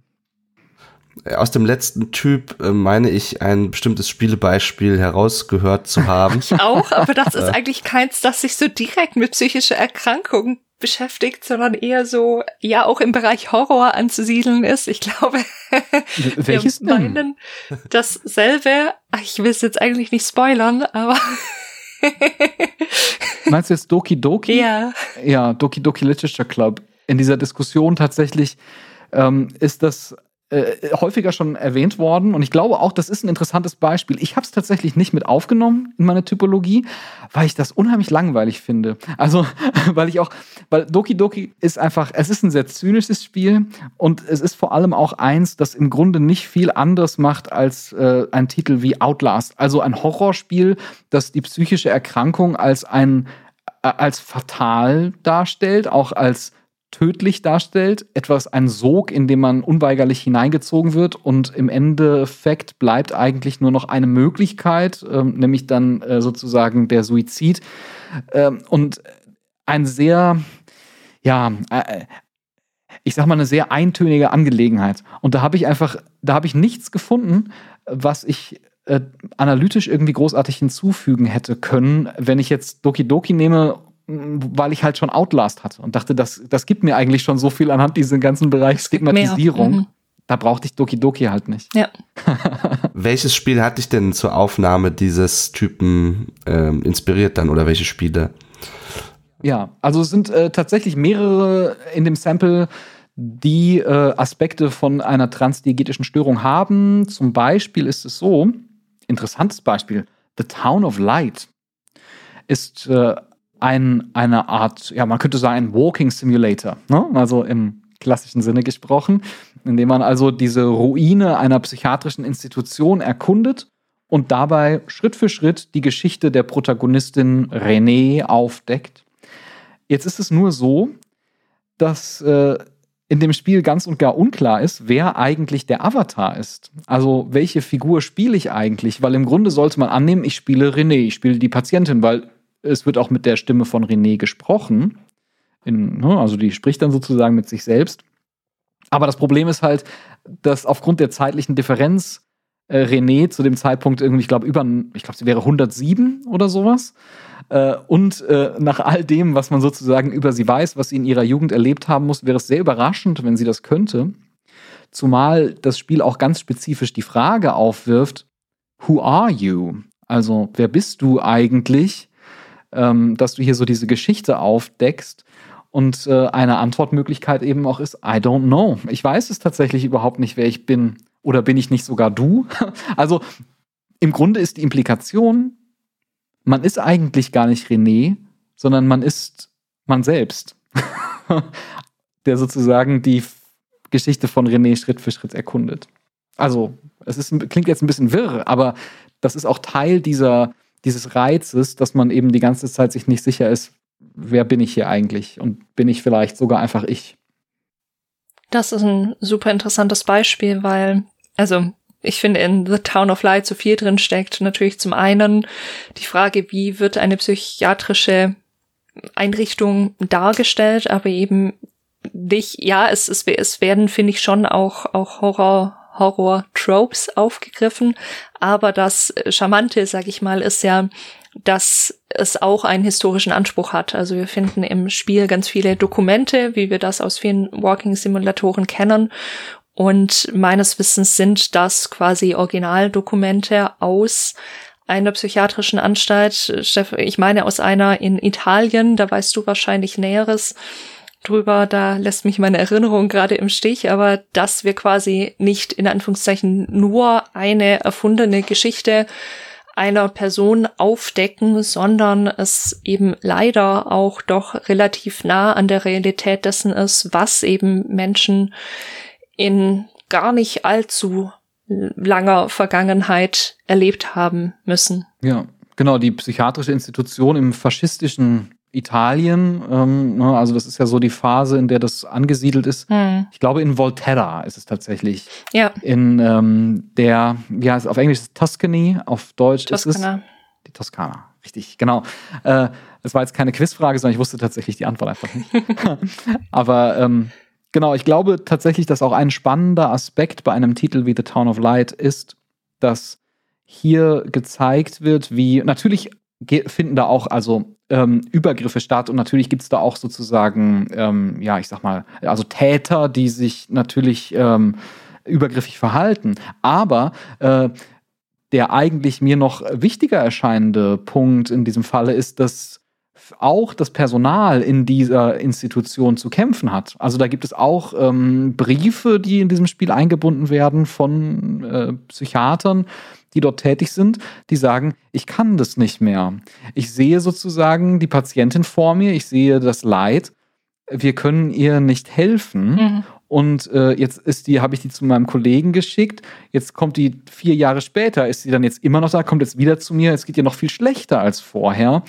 Ähm, also wir sind doch im Grunde hier hilflos und unter diesen Bedingungen, das Pflegepersonal überfordert, ähm, die äh, Psychiater, die Ärzteschaft überfolter, äh, überfordert.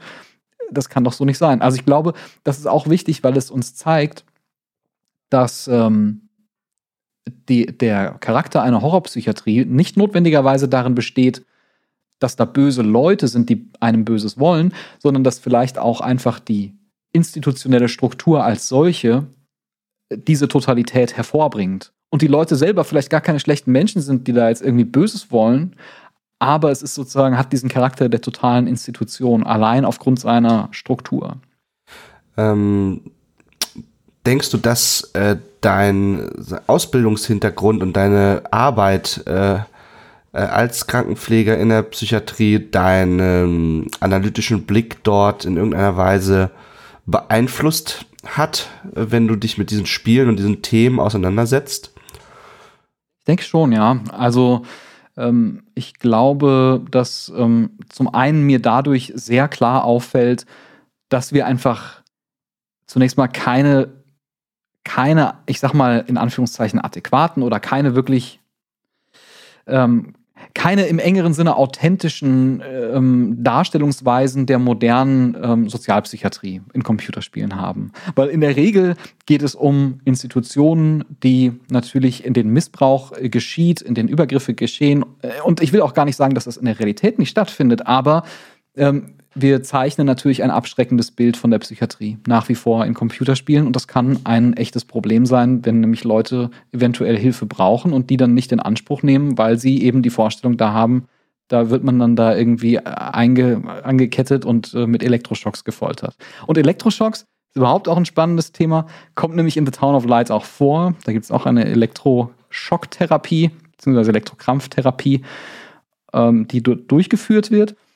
Und ich habe tatsächlich auch in einer, ich war in einem Ausbildungseinsatz in einer Institution, die auch Elektrokrampftherapien durchgeführt hat. Und deshalb habe ich auch bei solchen Therapien assistiert und äh, habe dadurch natürlich einen etwas anderen Blick darauf als vielleicht die allermeisten Menschen, die sowas äh, nur kennen aus äh, äh hier äh, One Flew Over the Cuckoo's Nest. Einer flog übers Kuckucksnest. Genau, so heißt es.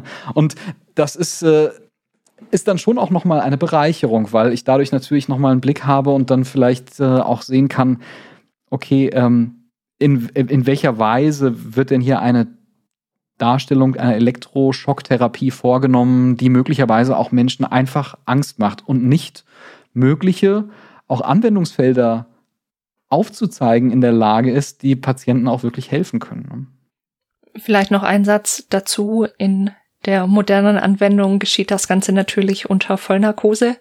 Also das ist nichts oder zumindest unter einer Sedierung. Das, das weißt du besser als ich, Stefan. Wahrscheinlich ist es nur eine Sedierung, aber jedenfalls so, dass man das nicht bewusst mitbekommt. Also die wenn, wenn jetzt Alarmglocken angehen, oh je, da könnte mir sowas passieren, das, das ist natürlich ganz anders heute, als das dargestellt wird in solchen Horrorfilmen oder Spielen. Und das ist tatsächlich bei schweren, anders nicht behandelbaren Depressionen bei einigen Menschen sehr wirksam. Also ja. Das, ja. Es ist hm. tatsächlich auch, wenn wir kurz eine Sekunde der Aufklärungsarbeit widmen, ja so, ist, es, ist es tatsächlich ja auch so, dass die, äh, die Leute also nicht dann dort liegen und also krampfen ja. äh, und auf der Ding, auf dem, auf der Trage rumzucken, sondern in der Regel bekommen sie ja sozusagen eine Art, ein, ein Muskelrelaxanz, was sozusagen auch verhindert, dass sie krampfen. Es krampft tatsächlich nur ein Arm.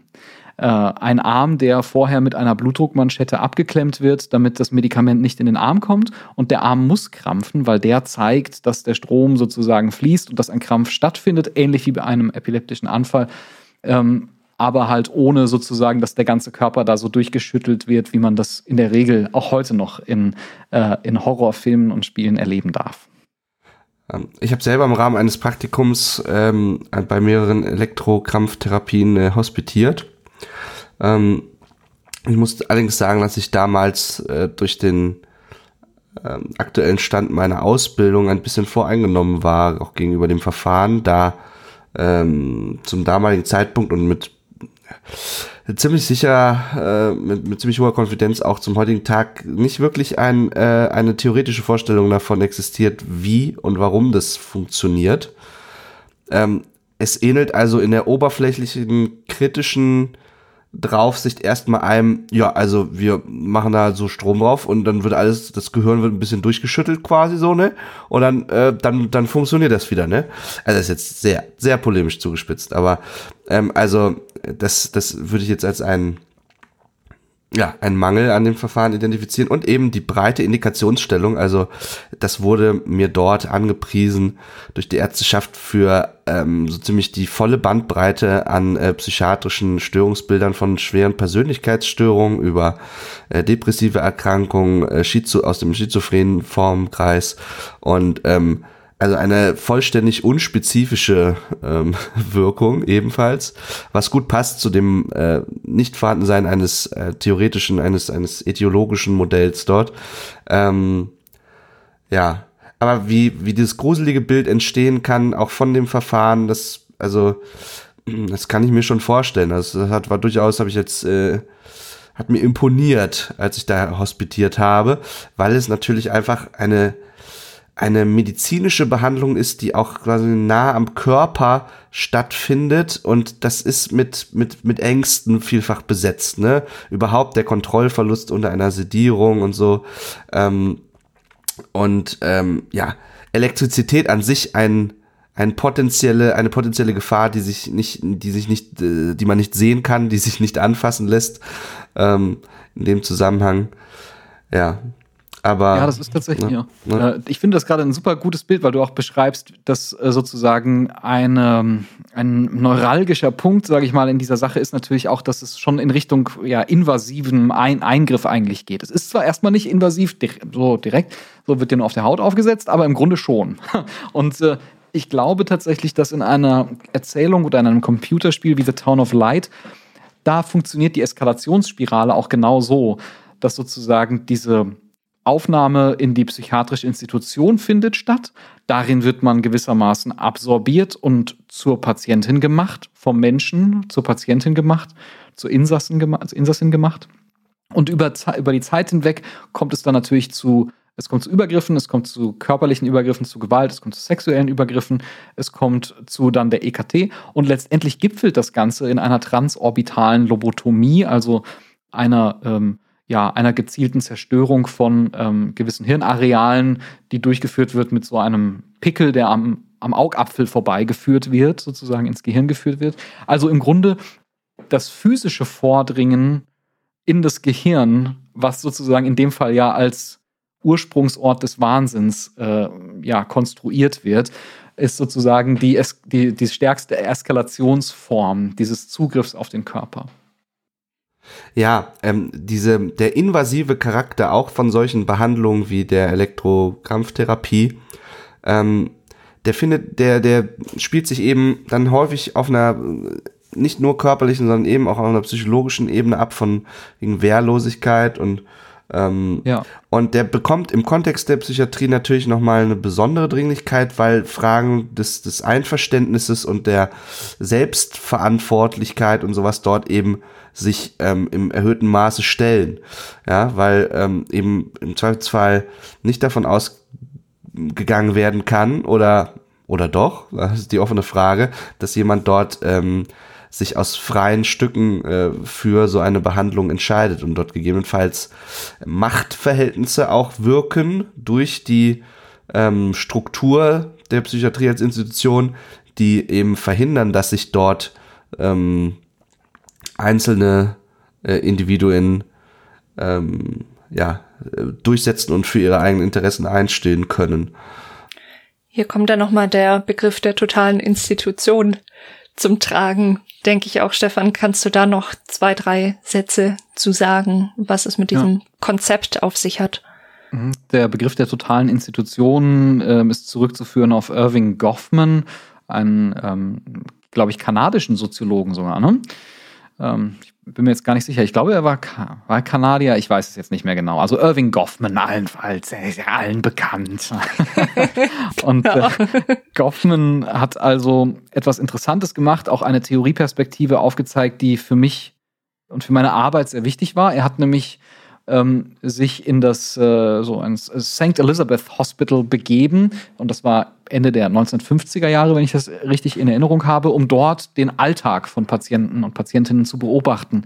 Ähm, das ist nämlich auch wichtig, dass wir sozusagen äh, nicht nur die diese oder es zeigt wiederum eine Perspektive auf jenseits der Diagnostik und Zuschreibung von Krankheitskriterien, dass natürlich auch ein Alltag, eine Alltagsrealität sich dort abspielt, eine soziale Mobilität, wo also Gruppierungen sich bilden, wo Leute auch in einer Art, Goffman würde das Privilegiensystem aufsteigen, also man sich gewisse Privilegien des Alltags zurückerobert. Ich darf wieder eine Zigarette rauchen, weil ich möchte. Ich darf das Gelände ohne Aufsicht verlassen und so weiter. Ähm, und äh, das beschreibt Goffman alles, was sich dort abspielt, als totale Institution. Und sie ist total, weil sie natürlich die, also sich von der Außenwelt abkapselt Sie ist auch total, weil alles unter einem Dach stattfindet, weil eine Überwachung des Lebens stattfindet und auch alle Reaktionen und alles, was man dort veräußert, als Manifestation des psychischen Erfahrungserlebens zurückgedeutet wird. Das heißt, äh, wenn ich in einer psychiatrischen Institution einen emotionalen Zusammenbruch habe, der vielleicht auf etwas ganz anderes zurückzuführen ist, dann wird das gedeutet werden als sozusagen eine Manifestation meiner äh, meiner psychischen Krankheit. Zu der, in den 1950er Jahren. Ne? Wir sprechen jetzt nicht von heutigen Psychiatrien, sondern von äh, den Psychiatrien der 1950er und 60er Jahre. Und vor allem das Wichtigste ist, sie sind total, weil sie auf das Selbst der Menschen zugreifen wollen, weil sie sie im Wesen verändern möchten. Ähm, das kann man, das klingt jetzt erstmal, ja, ich sag mal bösartig, zynisch, vielleicht auch gefährlich. Auf der anderen Seite muss man aber natürlich sagen, dass es ja schon auch nach wie vor ein zentrales Anliegen der Psychiatrie ist, auf das Selbst von Menschen zuzugreifen oder es zumindest zugreifbar zu machen, indem zum Beispiel das eigene Erfahrungserleben oder das eigene Verhalten bewusst gemacht wird, zurückgespiegelt wird, reflektiert wird und man versucht aktiv daran zu arbeiten und sich sozusagen einen, also an seinem Selbst zu arbeiten. Ähm, ne, also das ist sozusagen ein Aspekt, der die Totalität der Psychiatrie als Institution ausmacht. Jetzt sind wir von Computerspielen aber ganz weggekommen. Ne? Jetzt habe ich die ganze Zeit nur über Goffman gesprochen. Ja, aber es ist doch lichtdicht an Town of Light und, und auch anderen, finde ich, Darstellungen von psychiatrischen Institutionen. Also der Steinwurf ist, es ist eher ein Steinwurf. Auf jeden Fall. Ja, es ist auch so, dass Computerspiele tatsächlich eine ausgiebige Faszination mit totalen Institutionen haben, äh, ob es jetzt das Gefängnis ist oder die psychiatrische Institution oder was auch immer. Ne? Also das ist etwas, was Computerspiele generell fasziniert, wahrscheinlich, weil sie jenseits unseres Alltagslebens liegen. Also ich sage jetzt mal unseres im verallgemeinerten Sinne. Ähm, es ist nicht etwas, worauf so man üblicherweise Zugriff hat oder Einblick hat, sondern es ist nur gewissen Personen vorenthalten, diese, dieser Einblick. Und ich glaube, darin liegt eine Faszination. Und äh, die totale Institution ist natürlich auch eine Manifestation alles, von allem, was sozusagen uns vielleicht auch Angst macht an der Psychiatrie. Äh, vielleicht äh, das äh, ist ein, eine Möglichkeit, um kurz herauszustellen, dass in einem Titel wie Fran Bow zum Beispiel, eine, ich sag mal jetzt mal ganz verkürzt, weil wir jetzt auch schon relativ weit drin sind, aber Alice im Wunderland-artige Erzählung. Ne? Also junges Mädchen verliert die Eltern, ähm, es macht sich auf die Suche nach ihrer Katze, durchreist fantastische Welten und letztendlich macht sie etwas hochinteressantes, Sie entscheidet sich nämlich gegen die psychiatrische Behandlung und für im Grunde eigentlich könnte man sagen, eine Realitätsflucht. Also sie entscheidet sich dafür, sich in einer fantastischen Welt ein neues Zuhause zu suchen, in der sie Freunde hat, in der sie sich aufgehoben und geborgen fühlt. Also darin drückt sich vielleicht, ähm, könnte man so interpretieren, eine Sehnsucht aus, nämlich eine Sehnsucht, dass die psychiatrische Zuwendung eine sein sollte, die nicht nur auf die Anwendung von Medikamenten konzentriert ist oder eben auf die Behandlung als solches, sondern die immer auch diese ganzen generalisierten Faktoren mit einbezieht, nämlich die Zuwendung äh, als Mensch, ein, eine Fürsorge, ein Gefühl des Aufgehobenseins in einer solchen Umgebung, äh, damit Leute eben nicht sozusagen sich abkehren, so wie Fran Bow das gemacht hat, sondern damit man die psychiatrische Institution als einen zugänglichen Raum gestalten kann.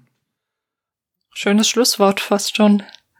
Ja, ähm, ich denke auch an dieser Stelle können wir festhalten, dass das Thema nicht nur in der Vergangenheit bei uns für Gesprächsstoff besorgt hat, nicht nur in dieser Folge viele interessante Einblicke und Erkenntnisse ermöglicht hat, sondern uns sehr wahrscheinlich auch in Zukunft noch weiter beschäftigen wird. Äh, Stefan Simont wird sich möglicherweise äh, den, zu dem einen oder anderen Anlass auch nochmal damit auseinandersetzen, hat aber angekündigt, er wird seine forscherischen äh, Aktivitäten auch noch auf andere Gebiete ausdehnen, was ihm gegönnt sei nach fünf Jahren langer, harter Promotionsarbeit. Vielen Dank. ähm, ja, also vielen Dank äh, nochmal an dich, Stefan, dass du hier so viele interessante ähm, Einblicke auch in deine Arbeit uns äh, ermöglicht hast. Und natürlich auch an dich, Jessica, dafür, dass wir heute hier gemeinsam einen Versuch gestartet haben, uns diesem Thema anzunähern.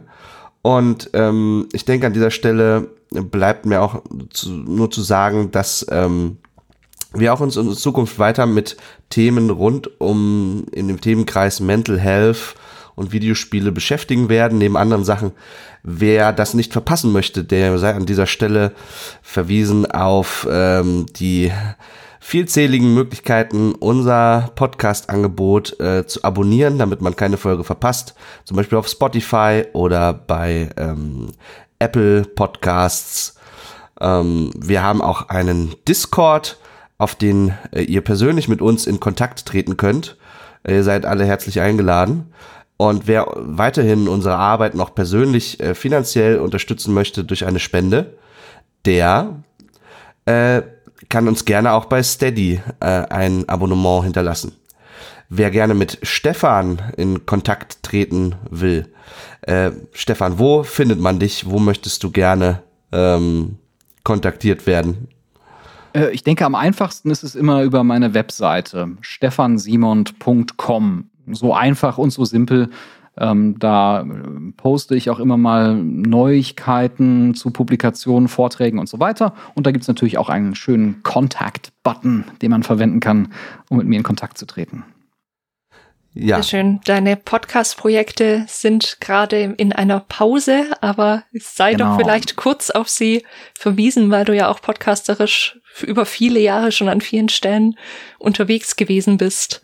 Ja, ich, äh, der Podcast heißt äh, Studying Pixels und man findet ihn genau unter dieser URL studyingpixels.com. Äh, Im Moment machen wir, wie schon besprochen, eine kleine Pause, weil einfach jetzt gegen Ende der äh, Dissertationsarbeit und dann fangen natürlich auch, stellen sich ganz neue Fragen. Also dann muss man natürlich eine berufliche Zukunft und so über solche Dinge sich Gedanken machen. Ähm, deshalb machen wir eine kleine Pause, aber ich denke, wir werden sicherlich auch äh, weitermachen und es gibt schon, glaube ich, ich weiß gar nicht, wie viele Folgen. Sehr viele. Wir machen jede Woche eine. Puh. Und dann auch noch den Pixel-Diskurs, der zwar schon länger in Pause ist, aber viele Menschen, denke ich auch, die uns jetzt hören, kennen dich auch noch daher. Auch ja, da sind stimmt. viele zeitlose Folgen dabei.